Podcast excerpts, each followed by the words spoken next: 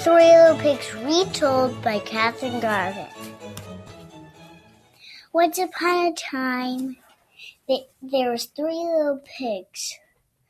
They they they they were going off into the forest to, to make their own houses. One made out of sticks and and the he heard a knock at the door and and it was the big bad wolf. And the big bad wolf, he said, I'll huff and I'll puff and I'll blow your house down. And he huffed and he puffed and he blowed it down. And the next little piggy made, made, made it out did I say wood the first time or the stick? It sticks. And the next little baby made it out of wood.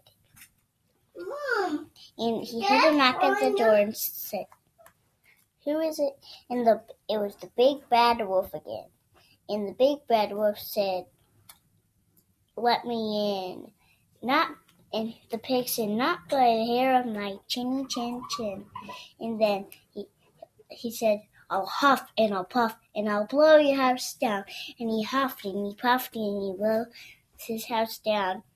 And then the third little piggy made it out of bricks, and she and and that little piggy heard a knock at the door, and it was the big bad wolf again. And the big bad wolf said, "Let me in." Not by the and the pig said, "Not by the hair on my chinny chin chin." And then he said, "I'll huff and I'll puff and I'll blow your house down." He huffed and he puffed and he couldn't blow it down. The end. The end.